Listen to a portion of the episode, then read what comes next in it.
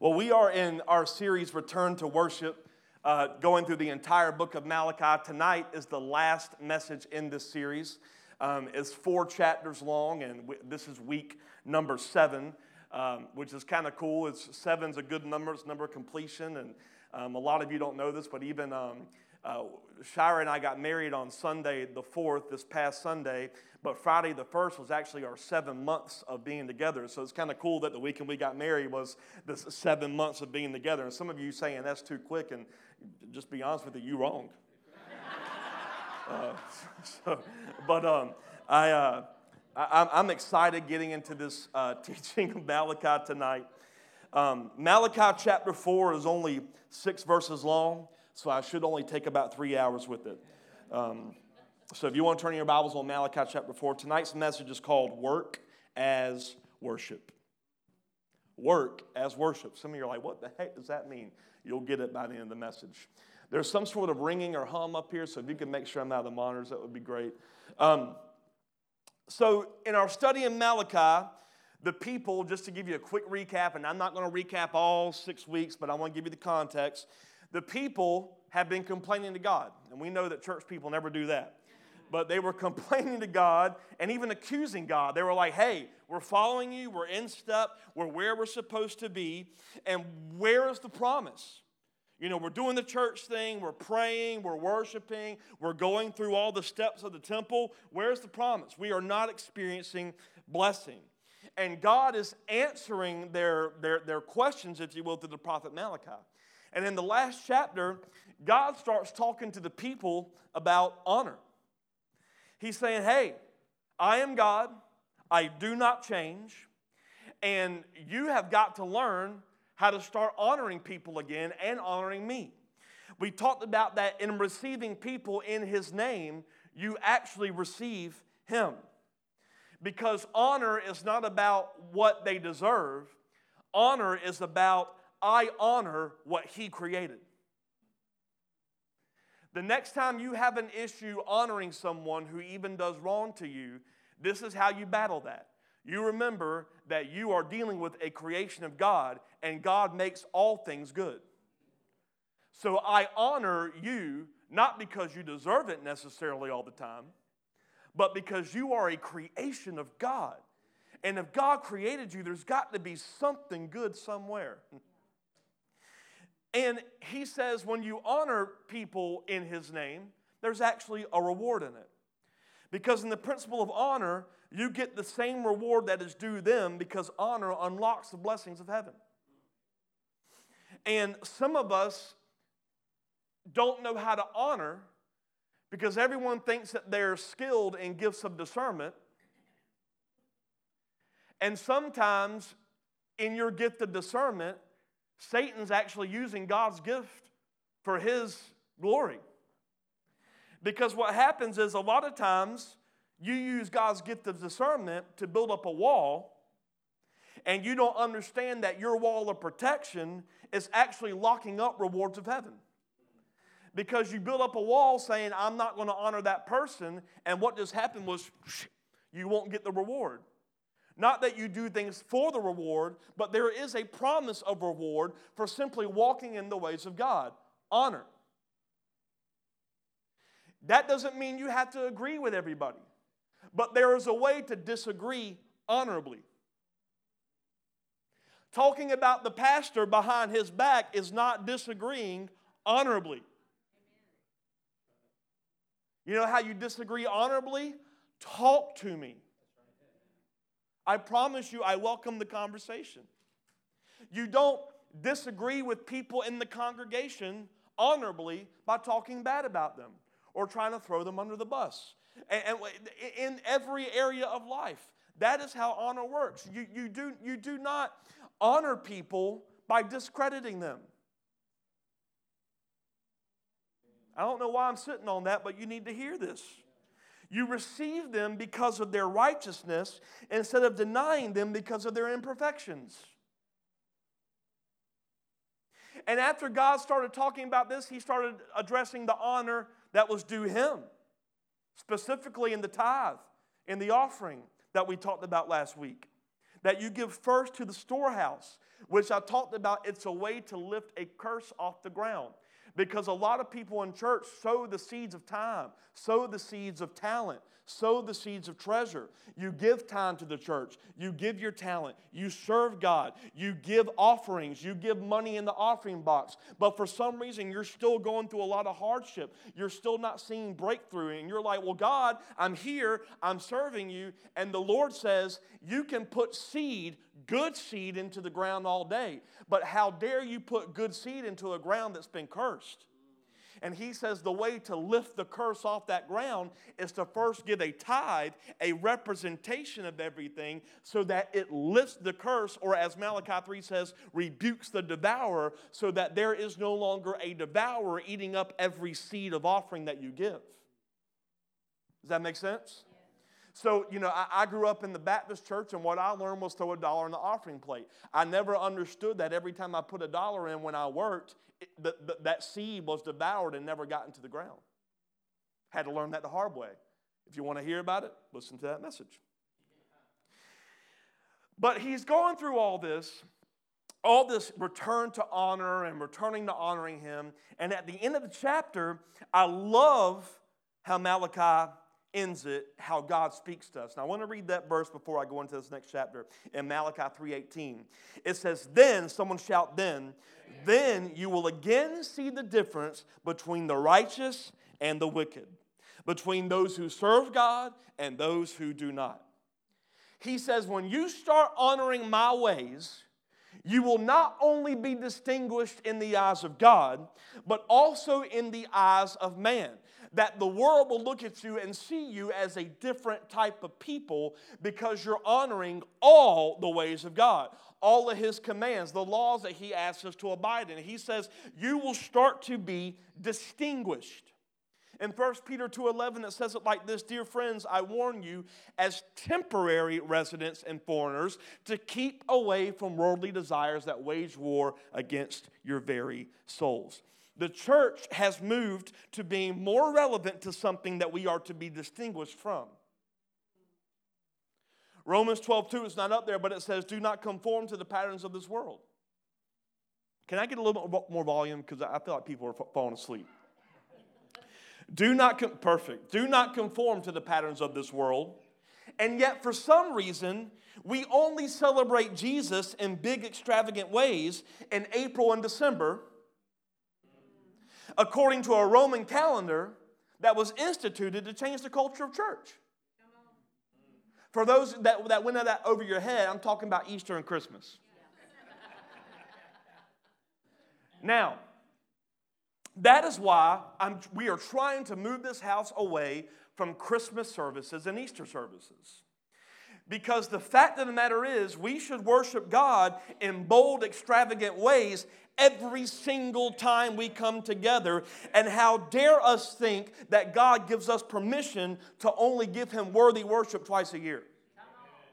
I think it's sickening that the church has walked into this dimension of we give him more glory in December and more glory in April, when really it's just we're expecting more people and we want to put it on a good show so they'll come back. That is, am I, am I talking too, too real? That is truthfully what church has become. My God deserves my praise the same in December, January, February, even in the month of July, living in the South. He deserves every single bit of my glory. And we, how dare we say we give him more glory? Because he was born. Because, in fact, in Jesus' ministry, he never, never even mentions his birth. Yet we model of let's expedite on the birth. Let's be a people that give him glory in every season, not just a couple. So, anyways, we're in Malachi. And today we're finishing this teaching, and it starts off like this in Malachi chapter 4, verse 1. The Lord of heaven's army says the day of judgment is coming. Yes, one of those messages. Burning like a furnace. On that day, the arrogant and the wicked will be burned up like straw. They will be consumed, roots, branches, and all. The day is coming. He starts off, the day is coming. Why does the prophet Malachi mention this? Why did God say this? Well, the people were discouraged because the wicked were prospering and they weren't. So they're coming before God and they're like, what is the point of being holy and walking according to your ways if they're prospering and we're not? And I think maybe every Christian has maybe had that conversation with God. Why is it that the more I serve you, it seems like I'm going backwards and everyone else is moving forwards? So, you know what God's answer is? The day is coming when every bit of this is going to be judged. Judgment has only been likened to heaven or hell. Now, before I get into this, I'm not like those new preachers that say hell ain't real. Hell is very real. And there is going to be a judgment that some go to heaven, some go to hell. But we've also missed that judgment is the very thing that brings meaning to our lives. That what we do now determines how we live forever. See, it says his judgment comes burning like a furnace. But it does not say that fire is only promised for the wicked. It says that there will fire is promised for the whole world, and there's a big difference in a burning fire and a refining fire. 2 Corinthians 5 9 through 10. Whether we are here in this body or away from this body, our goal is to please Him. For we must all stand before Christ, what? To be judged. Every one of us will be judged. We will each receive whatever we deserve for the good or the evil we've done in this earthly body. We will all be judged, not only for where we end up, but what we end up with. There is a judgment of because you did this, there is a reward in that. You see, evil in this particular text when we read this, let me read it again that we will each receive whatever we deserve for the good or evil we have done. Evil in this passage does not mean morally or ethically evil. The word actually translates evil is good for nothingness or worthlessness. In other words, evil means the wasting of your time, your energy, and your life. You will be judged for wasted moments. Let that sink in. He says, You will receive for the way you manage your time. And some of the most evil things he will judge is how you waste what he gave time, talent, treasure. You will give an account of what you did with what he gave you. Is that sinking in? And what's interesting is that right before this very popular passage of whether we're here in this body or away from this body, our goal is to please Him, we're going to be judged. The verse right before it says this in verse 8 Yes, we are fully confident we would rather be away from these earthly bodies, for then we will be at home with our Lord. Now, leave that up there. This passage is always read as a way to kind of give us some peace about death in the earthly, fleshly way. But let's really read what this is saying. Will you die or be away from your earthly body? Because when you get away from appeasing your flesh, you're actually more at home with God. Would you rather give in to the comfortability of your flesh or be away from your flesh and be at home with Father? My wife tells me all. My wife tells me all the time when she first started coming to Relentless, she said, Y'all, y'all worship like, like all in. She, she used to say, I'm never going to worship like that. And I just said, And I remember she went on the confer- a conference with a few people from the house, and she came back and she and I, I, I, she she just now that's all she does.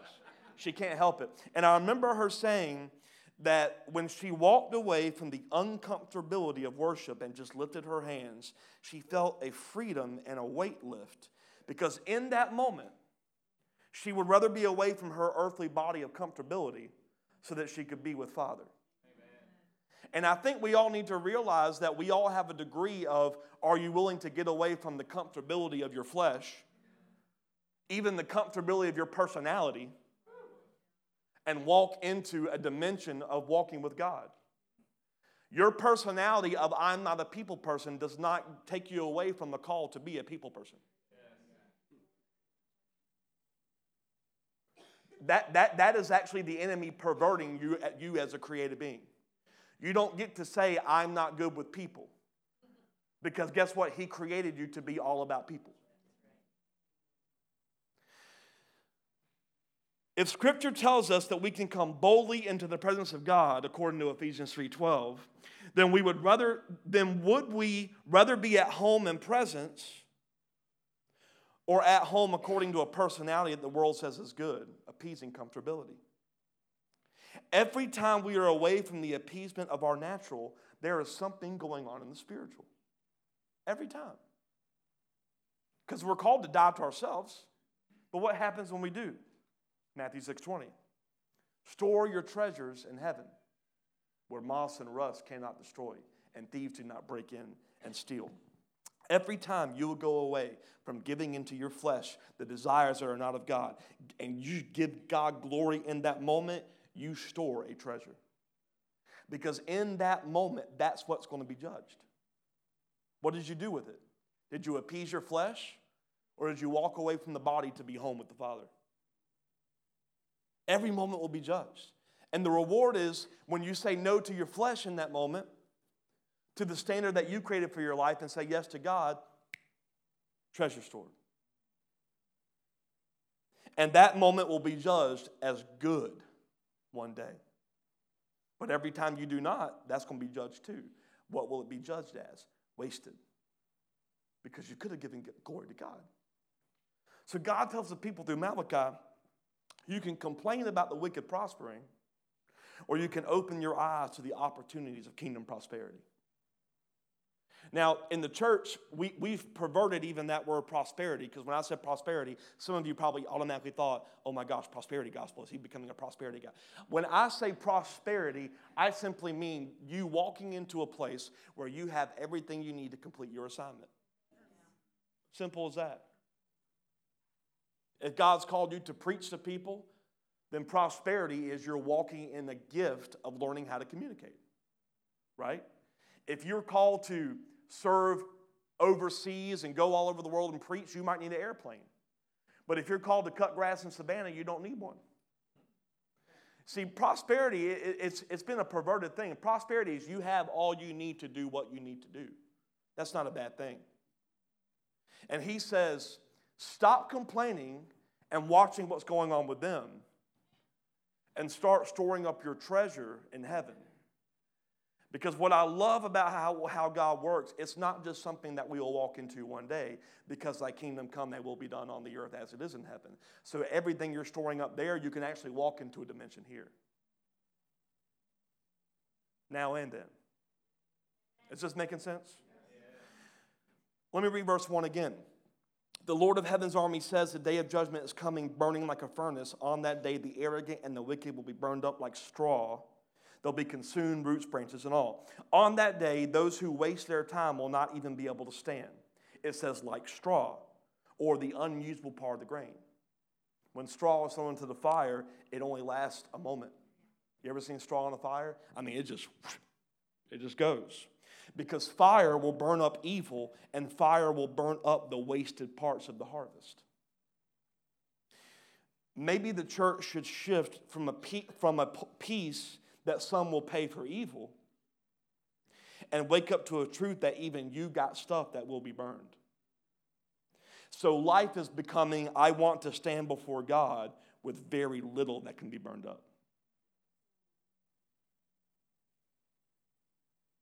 All will be consumed, not just the straw, but even the roots and the branches. Nothing you anchor to is strong enough to help you stand other than God.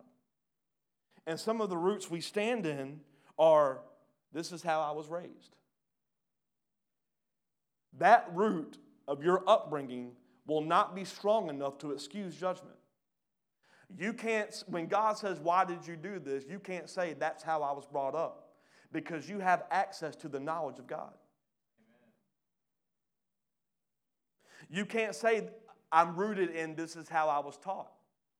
You can't say, This is how my culture is. Because we have to come out of our culture and into a kingdom culture that supersedes any other.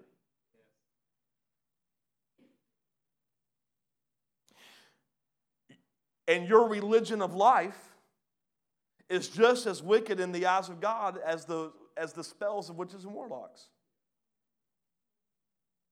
And while we point at what they're doing, we're actually walking in our own rebellion and witchcraft. And we say, God, would you excuse it because this is how I was raised? This is how I grew up in church. This is who I am. Saul tried that. You know what ended up happening to Saul? He got blind and saying, Who's your daddy? God talking to Saul. Some of that didn't deliver to some of you. Saul tried to do his own thing. Well, this is who I am, and I, am a, I'm a religious guy, and I do all the stuff right. And these, these Christians that are going against the ways, the, now we're going to kill all them. And then one day God said, All right, I'm going to blind you. And that, then you're going to see, right? And I, I, fear that in the church, we, are, we have our eyes so much on what has worked or what we think that we should work that you won't open your eyes to a movement that maybe you have never experienced before. Can I go even deeper with that? Spirit filled free people are funny. Because everyone that comes to Relentless, I always hear the same thing. We want to experience something new until you see new.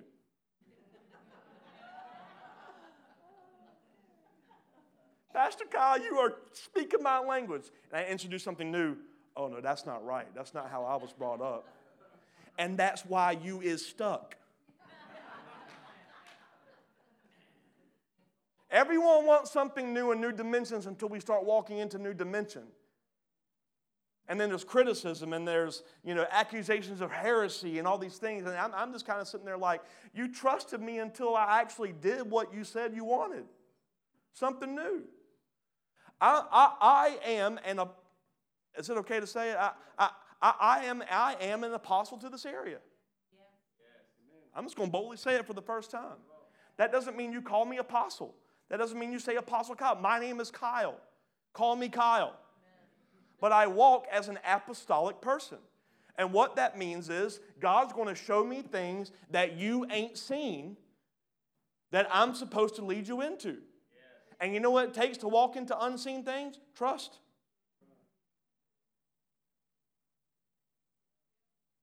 And we have to come together right now and we have to learn that God is going to take us to some new places and it's going to be, she got it and and it's and it's it's going to be a little different but as long as we're lifting up his name and, and, and seeking him different is the best thing that could happen. The, the, the disciples got up in the upper room and they were just sitting there praying and praying and praying. And all of a sudden, fire was appearing above their heads. And they started speaking languages. And, and no one said, This isn't how Temple did it. they just said, Yes. And then Peter got up and started preaching. And they listened. The one that was wavering back and forth because they were seeking the same person. I don't know I went, why I went on that tangent.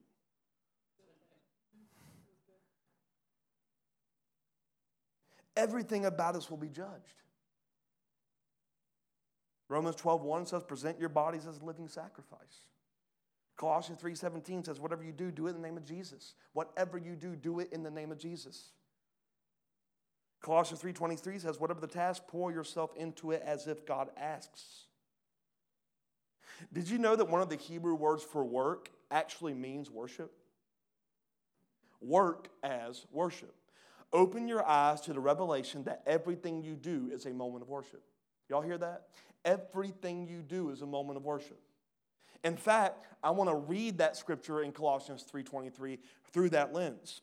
It says, Work willingly at whatever you do as though you were working for the Lord rather than for people. If people would serve church as if you were working for the Lord, you wouldn't get jealous if other people weren't there serving. Because your serving is not based off of who showed up. Your church attendance is not based off who's preaching. Whatever we do, we do it unto the Lord. That is being away from the body and being with the Lord. Why? Because we're no longer we're no longer appeasing what's pleasing to our ears or to our eyes. We've gone through so many shifts in this house, and we're going to go through a lot more. Because I know without a doubt, there is going to be defined as there ain't nothing like it. And that's not a prideful thing, that's just a call for this house. And right now, even though we look different in a lot of ways, there's a lot of things that are still same. Maybe those things are good. I don't know. But we are always going to be in this position of God, what do you want to do? What do you want us to mold us into? And on the way in doing that, whatever we're going to do, we're going to do it unto the Lord. And in those shifts, sometimes people are like, yes, sometimes people are like, no. When we shifted to Saturdays, no one wanted to do Saturdays. Now, if I mention what about Sundays, everyone looks at me like I'm crazy. But it took about a year for people to buy into Saturdays. Even the worship team, we come up here with about 20 songs on the iPad now, and we say we don't know what we're going to do, when we're going to do it, how we're going to do it, and sometimes we do songs that we don't even prepare. But, but, but, I, but you know, no one sees the process of nine years ago, one of our, our, our, uh, Jacob up here, he never even sang in front of anybody. Half the team never even led worship, and now we're flowing with the Spirit. Thank, thank the Lord they trusted someone that said, let's go to a new place. Because they're not trusting necessarily in just Kyle, they're trusting that Kyle is seeking God. And there have been times I have messed up and failed in that seeking, and repentance says, hey, we went the wrong way, let's go another direction. Are we willing to do that together? Or do you only expect perfection and build up a wall when you don't see it?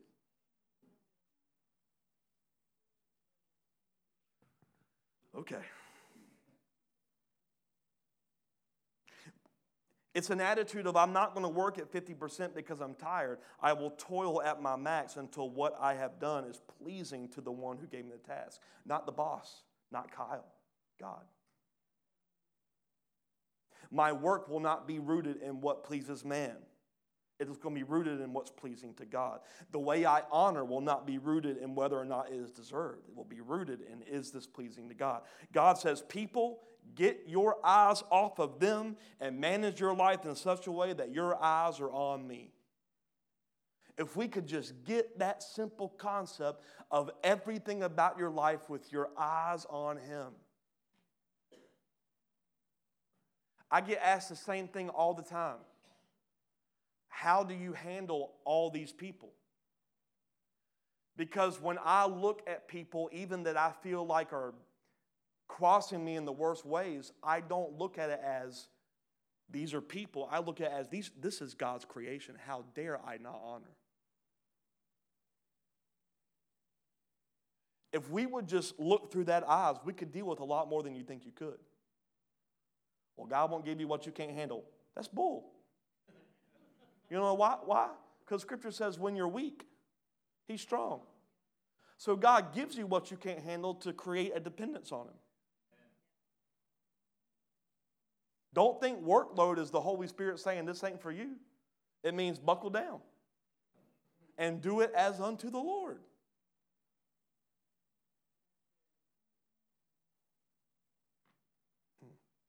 Get your eyes on Him. Look, look at the next verse, Malachi 4 2. Is this okay tonight? Okay. But for you who fear my name, the Sun of Righteousness will rise with healing in his wings, and you'll go free, leaping with joy like calves led out to pasture. He goes back to the promise that judgment will happen, and he says, For those that work or manage their lives in such a way that you fear his name, the Sun of Righteousness will rise. S U N, the Sun of Righteousness. We're going to get that in a minute. Fear. I honor everything unto the Lord because I fear a reality apart from pleasing Him. That's fear of God. You're not scared of God, you fear of walking into anything that God has not ordained. I fear worship apart from his name. Y'all hear that? It is actually possible to sing songs about Jesus and not worship for him. Y'all, do y'all realize that? It's called performance. You should not be coming to church to hear a good band. You should be coming here, the church together, pressing into worship with other believers, and some are happening to play instruments. In other words, there is not two worship leaders tonight. Every one of us are participating as worshiping Him in His presence. And the degree of all of our worship will be what dictates where we go. You know, when revival breaks out, it's not when we schedule something under a big white tent in a field. That's called Pentecostal culture.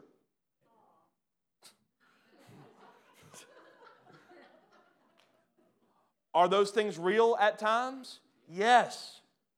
Are they promotional events at other times? Yes. Revival is not about let's plan this thing. Revival is about everyone can't getting enough of worshiping him. And before you know it we lose control and holy spirit takes over. That's that is re, that is revival. The, the the body of christ gaining its breath again. Y'all hear that? Revival. Some, something has lost its breath. So we're reviving it right? So the goal is not revival. Revival is process for restoration We've got to learn how to allow the, the wind, the breath of Holy Spirit to be the one that, that, that pushes our sails in the right direction, not, not, our, not our head thinking and, and not our intellect. That's why we adopted a core value of moving with the wind, so that we can be prepared to move wherever He wants us to go. It says, when the sun rises, it brings a heat, a life it awakens creation. When the sun rises, it causes fruit to grow and it brings joy to the earth and invigorates, it heals, it refines. So the scripture says the sun of righteousness, the promise, the Messiah will come and there will be healing in his wings. More so, accurately, wings are likened to the rays of the sun. So when, when the Messiah is revealed, there is healing in everything that he touches. There's things extending from him into healing broken places, breaking chains. And it says, You will go free with joy and free, leaping with joy like calves let out the pasture.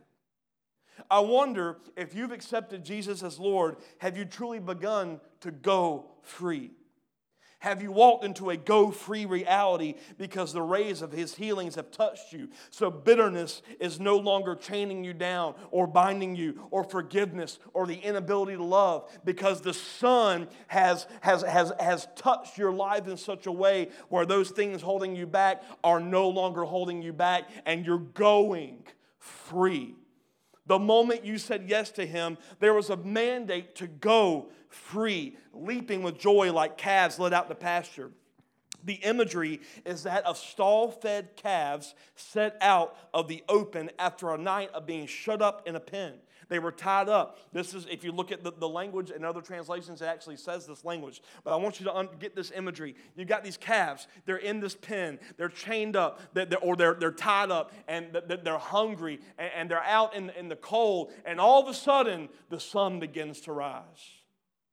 Can you imagine the excitement in these animals? Because when they see the sun rise, they're thinking, oh my gosh, food's coming, restoration's coming, warmth is coming, and we get to be untied and we get to go. There's, do you still toil as a slave waiting for the sun to be revealed?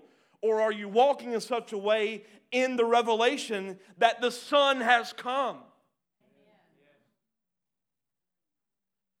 How can you how, how can you stay in your depression if you're touched by the rays of jesus and some of you are like well deal with depression Well, there's actually scripture that talks about how to trample on it.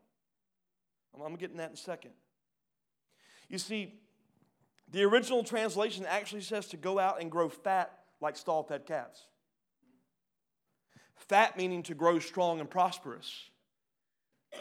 Prospering according to worshiping the Father. Growing fat is actually breaking yokes of bondage off of your life. Because fatness is actually likened to the anointing. I want to read a passage from Isaiah 10 27.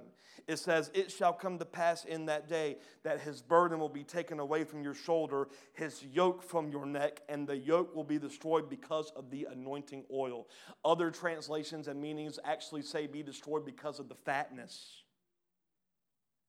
Anointing oil translated is fatness. You grow in your anointing as you work as worship. As everything you do is unto worship, you're growing. Your anointing is growing. You're getting fatter and fatter. And then one day, the yoke that's binding you, that thing that depresses you, that thing that hurts you, if you will work as worship, everything you do is glory, glory, glory. One day, the thing that's around you cannot stay around you anymore. And it breaks off and you will begin to walk in freedom. But you cannot wait to get delivered of your pain. To get delivered of your pain. Because the thing that delivers you is how fat you get. Not at the Mexican restaurant,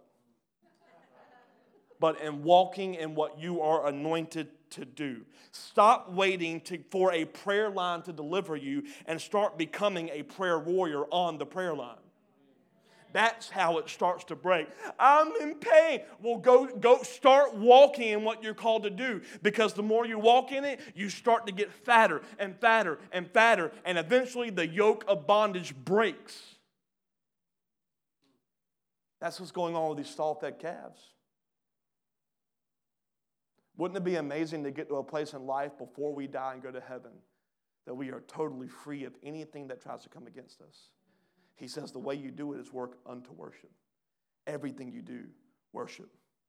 The way you raise your kids, worship. The way you serve in church, worship. The way you talk to people is worship. The way you honor people is worship.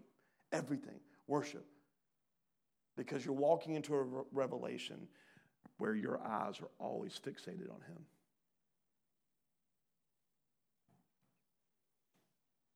In verse 3, it says, On that day when I act, you will tread upon the wicked as if they were dust under your feet, says the Lord of heaven's armies. He's saying, as you go and you jump with joy, being free from all the stuff that's yoked you down, it says the wicked are trampled. so all the past sins that held you back is trampled. All the wasted moments, trampled. All the ones that have influenced you that should not have influenced you, trampled when you go as a result of being touched in his presence. because you did away from pleasing flesh and began to worship. One of the biggest religious barriers that we have got to break through is, is developing this culture of people who think that church and meetings are all about the altar call. I love moments of prayer. I love healings. I love seeing people just get on their faces before God at the altar. And the altar is not the six foot area between the stage and the chairs, it's everywhere you are before the presence of God. What we have begun to do in the church is worship altar calls.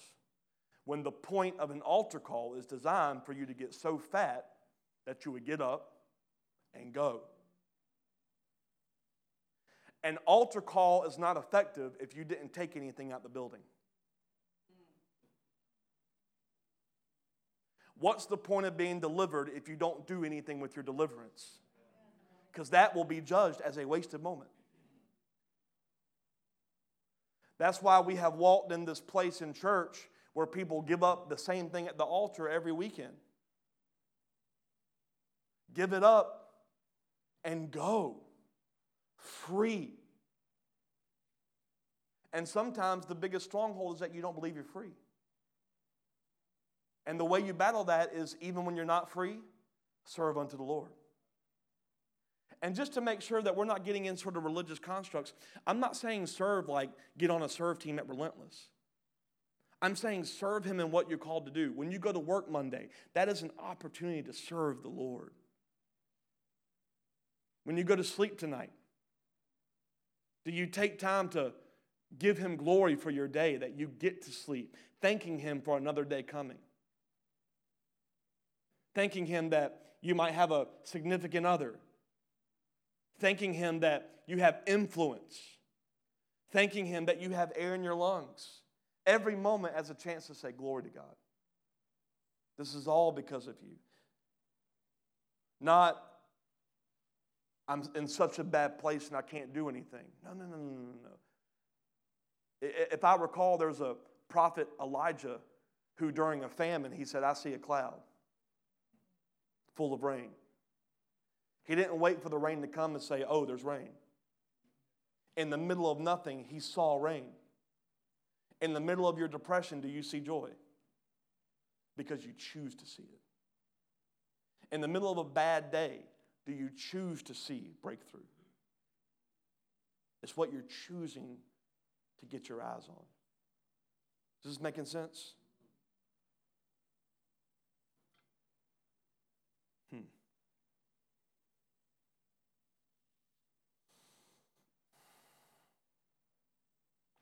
Many in the church are hoping to be delivered. When all deliverance ministry really is, is helping you to grasp a revelation of joyful walking as to trample the schemes of the enemy. You know what deliverance ministry is? Let us help you walk into your own personal deliver, revelation that you have already been delivered. That's deliverance ministry. We're helping you grasp that. Damon Thompson says over and over, someone I listen to a lot, oh, if we would see Jesus instead of Christianity. Mm-hmm. Oh, if we would see Jesus instead of Christianity. Oh, if we would see the Son instead of our church business strategy. Oh, if we would see the Son instead of how the church benefits me. It is the Son who sets us free, and if we are free, let us walk as people of God. In verse 4, Malachi says, Remember to obey the law of Moses, my servant. All the, this is God speaking through Malachi, all the decrees and regulations that I gave him on Mount Sinai for all of Israel. Remember to obey the law of Moses, my servant, all the decrees and regulations that I gave him on Mount Sinai for all of Israel. God's voice through the prophets is about to go silent for 400 years. For those of you that might not know, Malachi is the last book in the Old Testament and then you go to Matthew. God doesn't speak through anyone that we know of for 400 years. And one of the last things he chooses to say is obey the law of Moses. And I feel like a lot of people go through these times of what do I do when I cannot hear the voice of God? You remember the law and the ways of God. You do not need his voice to know how to work his worship. And a lot of people use the excuse of, I cannot hear God's voice, so I don't know what to do. I say to you, He's telling you exactly what He told the people in Malachi remember the law, remember my ways. when you begin to walk in His ways, perhaps you'll be established again to begin to hear. They were pointing back to the law walk in the ways of God. But they missed something that we get to see. They missed the one thing that God kept trying to point the people back to. John 1 17, the law was given through Moses, but God's unfailing love and faithfulness came through Jesus. No one has ever seen God. But the unique one, who is himself God, is near to the Father's heart. He has revealed God to us. That means that any idea of the Father that doesn't look like Jesus is incorrect. Father is not the wrath side of God. God is wrath and God is love. You see wrath in Jesus. He flipped tables. And it was because he loved the people so much that he did not want them to stay where they were at. It's not one or the other. I was thinking today, and this may be way too out there for you, but I was thinking about even the Christmas season and how people say that, well, this is the time we celebrate Jesus' birth. Jesus wasn't, Jesus wasn't birth, he just took a new form because he always was. He, he existed as Word, and then the Word became flesh. So to say that Jesus was born so many thousand years ago, you, you miss who Jesus is. The new covenant in Jesus shows us complete law, and that law is incomplete without love and faithfulness. And the law was fulfilled in us seeing God in the man Jesus. The people fell into Satan's trap, that they were, they were getting their eyes on the law. Do you hear what Malachi is telling the people, what God's telling the people through Malachi? He's, he's saying, Remember the law. Well, haven't they been doing the law this whole time? They're in religion. What he was trying to tell the people is you have wrapped your whole relationship up in simply doing the right things. But remember the law. It was the ways that God gave you to walk and live on this earth. And Satan loves to pervert the goodness of the law, and Jesus came to break his perversion. How? Law is a means of worship, not a means of earning. Why do I not murder? Not because it earns me salvation, but because it's a way to worship God by not murdering. See, they missed that part of the law. The law was meant to give us the ability to worship Him in His ways. So, why do we not lie? Because in telling the truth, it's a moment to give God glory, not to earn salvation.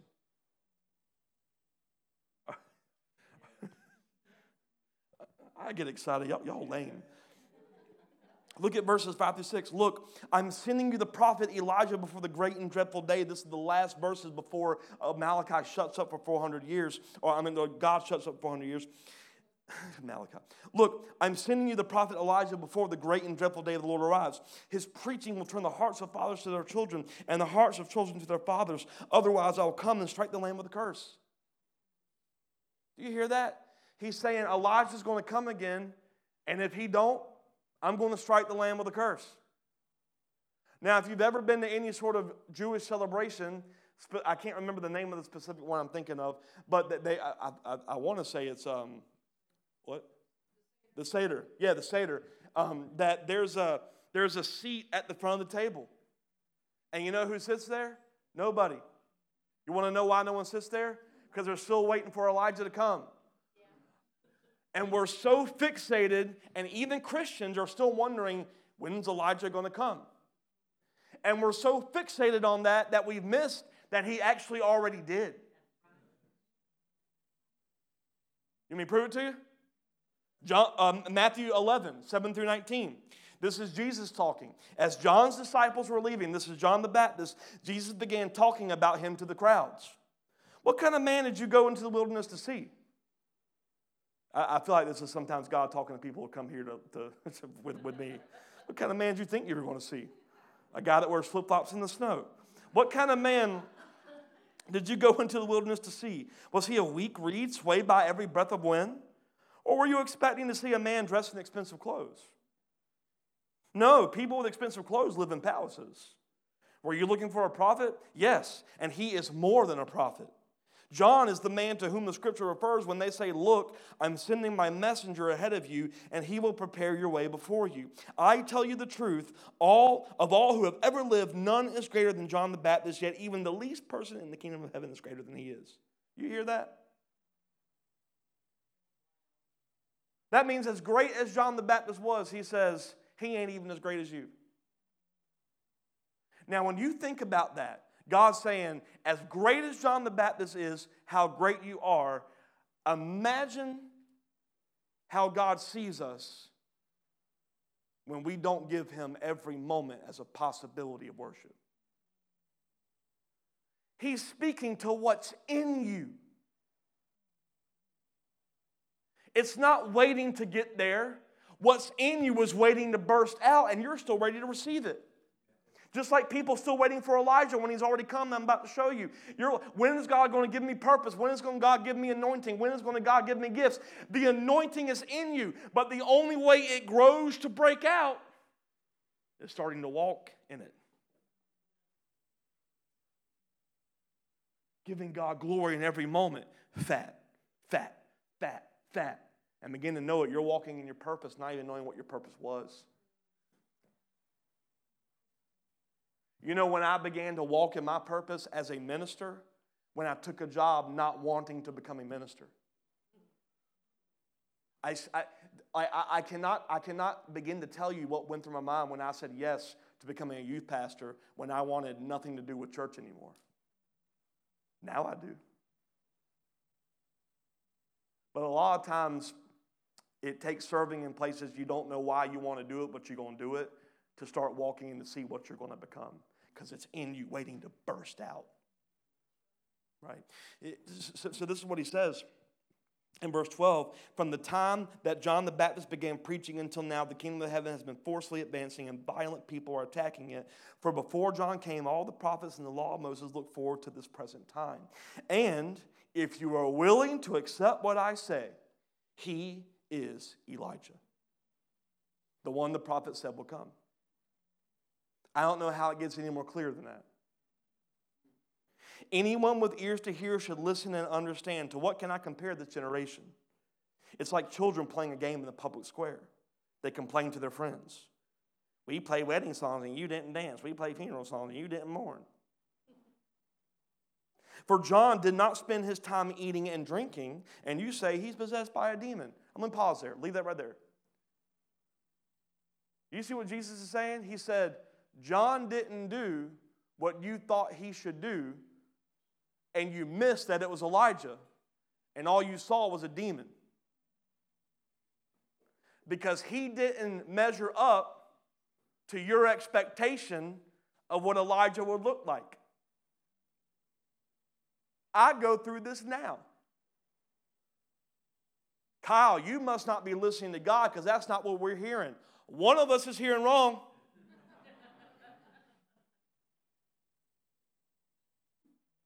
I'm just going to leave that there.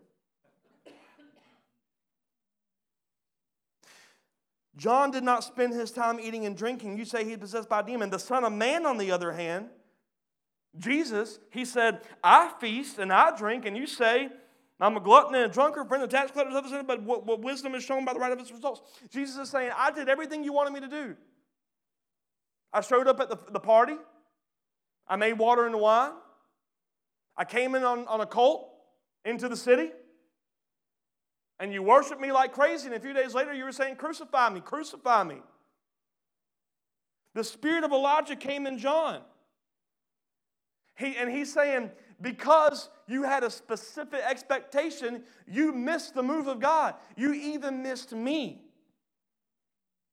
And if you remember, during the transfiguration of Jesus in Matthew 17, two people appeared and it was Elijah and it was Moses. It's interesting that before God shuts up for 400 years, the last two people he mentions in Malachi chapter 4 is Moses and Elijah. Fulfilled when Jesus came. Jesus says, Y'all so busy criticizing that you missed it. Y'all didn't receive John because he didn't look the part, and I did everything you waited on, but you didn't receive me. They were not doing their work, and they were not doing their religious practices as a means of worship. They were simply doing the things to get it right. And when you're doing the things to get it right, you will miss the moves of God because your eyes are no longer on Him your eyes on how you think church should be run based off of what you have experienced. Well, let me just shatter that religiosity really quick. I don't want to walk into things based off of how I've seen it's been done. I want to walk into a new dimension of presence of God that no one has ever experienced. Is that possible? Of course it is. Because there is always more. And there are movements going on that have experienced more. And if you notice, every revival, a move of God, and every large house of worship that experiences new levels and new glories, it's always different from the other. And you know who, who are the ones criticizing? The ones who look at it and say that's not of God while they're waiting on a move. I am fully prepared to walk into a new dimension in 2024. Actually, I take that back, starting right now. Because we're not even going to go off of time anymore. We are going to walk into new dimensions as a house. We're going to see things this, this coming year and months and days that we have never experienced before.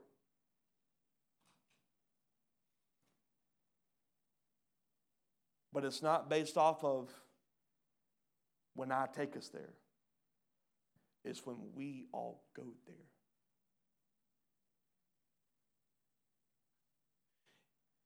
If you trust in the vision of the house, then walk in the vision of the house. I see revival breaking out in house gatherings, and I still hear whispers that that just ain't for me. Then you're not bought in the vision. I know that's hard. I know that's tough. Because that can, can I just can I get in that for a second? Yeah.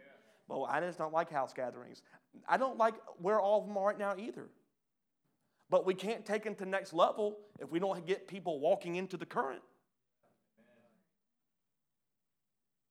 Trust me, what I see, they don't look anything like they are now. We have some great gatherings, but by the way, house gathering leaders, this is not saying you're doing a bad job because the vision hasn't been cast for the next thing.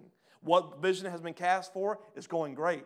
And in January, we're going to cast some vision to go forward. And there's going to be some things you might not like, and that's okay. But it's going to be amazing if we would just walk in and jump in. Can you imagine when people start speaking about revival, they're talking about an experience on the couch in their own home?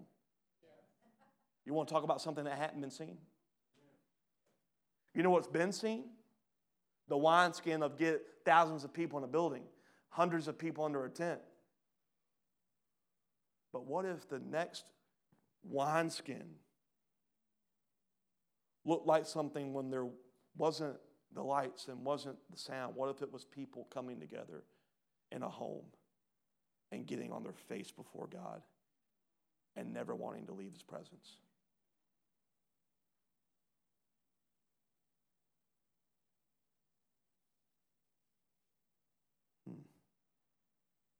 I think one of the most peaceful things about this passage is actually the last words of it. Otherwise, I will come and strike the land with a curse.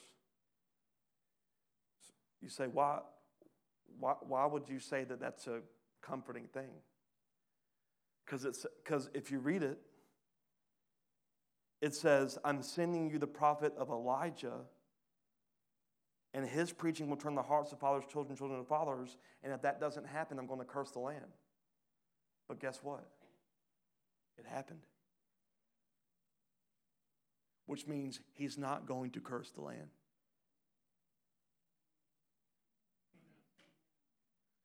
Talk about changing your eschatology. I'll leave that one alone. If you want to talk to me about it, I won't talk to you about it. We're coming into a time where we, the church, recognizes the birth of Christ, which I already said what I said about that. But think about what is said in Malachi, knowing that he won't curse the land because Elijah came. And look at this prophecy about the Messiah in Isaiah 9. He says, A child is born to us, a son is given to us, and the government will rest on his shoulders right? A new way of living, a new way of walking, a, a government that speaks to the storms, a government that tells dead men to rise up. He will be called Wonderful Counselor, Mighty God, Everlasting Father, Prince of Peace. Now, watch this. His government and its peace will never end. You hear that?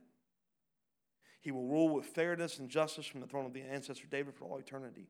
The passionate commitment of the Lord of heaven's armies will make this happen. His government and his peace will never end. Never. Why will it never, why will it never end? Because the ground that we walk on is not cursing us anymore. Because we are saved, we are righteous people under the name of Jesus. And when we walk into a room, everything changes because we are the very dwelling place of God. Will we embrace that revelation? That when you walk into your places of work, the place of your work does not have more power than what's in you. So your work environment does not cause you to go down that day. Because the government is not in your work environment, the government is in you. Well, you don't know what it's like. I know what he's like. You know how he wins? He got on a cross. So don't tell me about how stressful your workday was when he says his government will not end and I've redeemed you to carry it. Everything we do as an act of worship.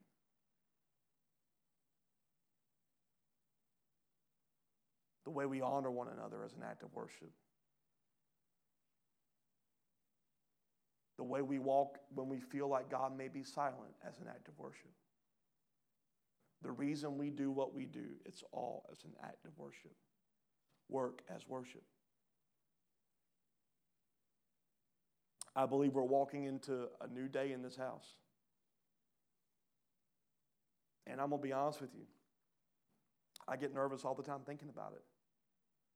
You want to know why? Because I don't know what all it looks like and neither do you. Can I, can I even be more bold than that?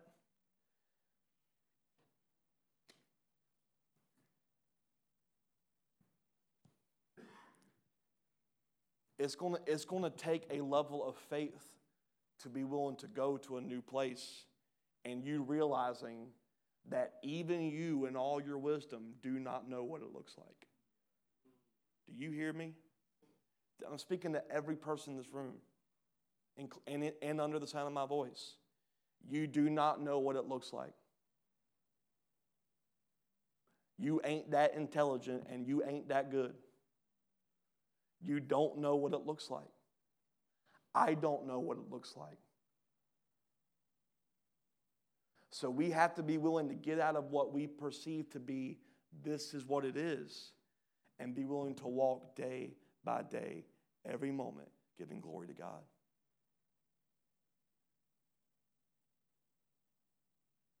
It's quiet. Is anyone willing to go there with me?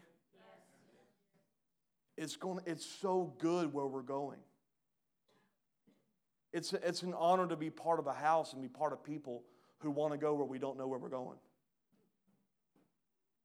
I, I, I, quote a famous scripture when God's speaking to Abraham I will take you to a place where you do not know.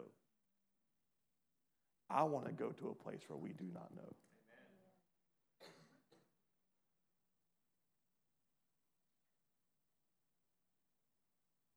Let's stand.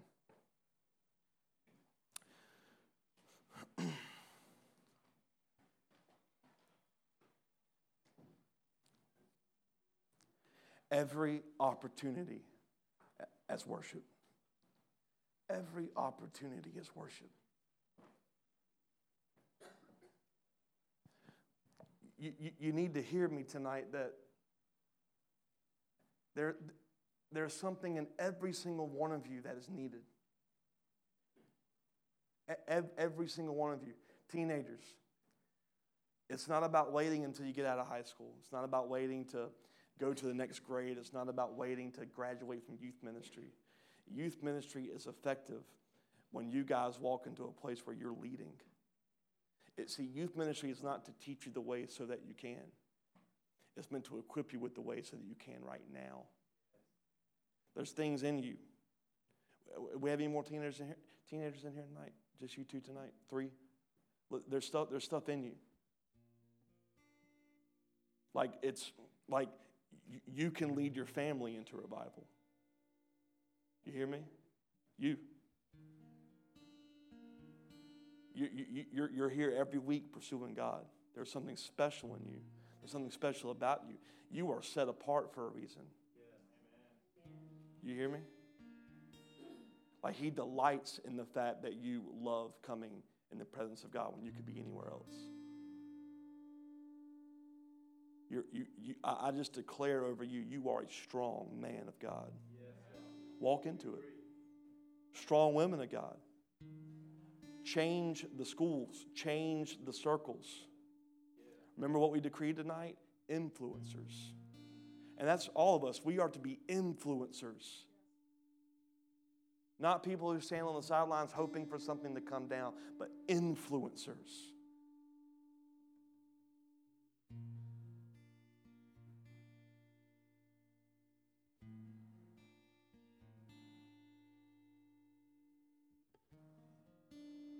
I just feel that strong in my spirit that I see a cloud.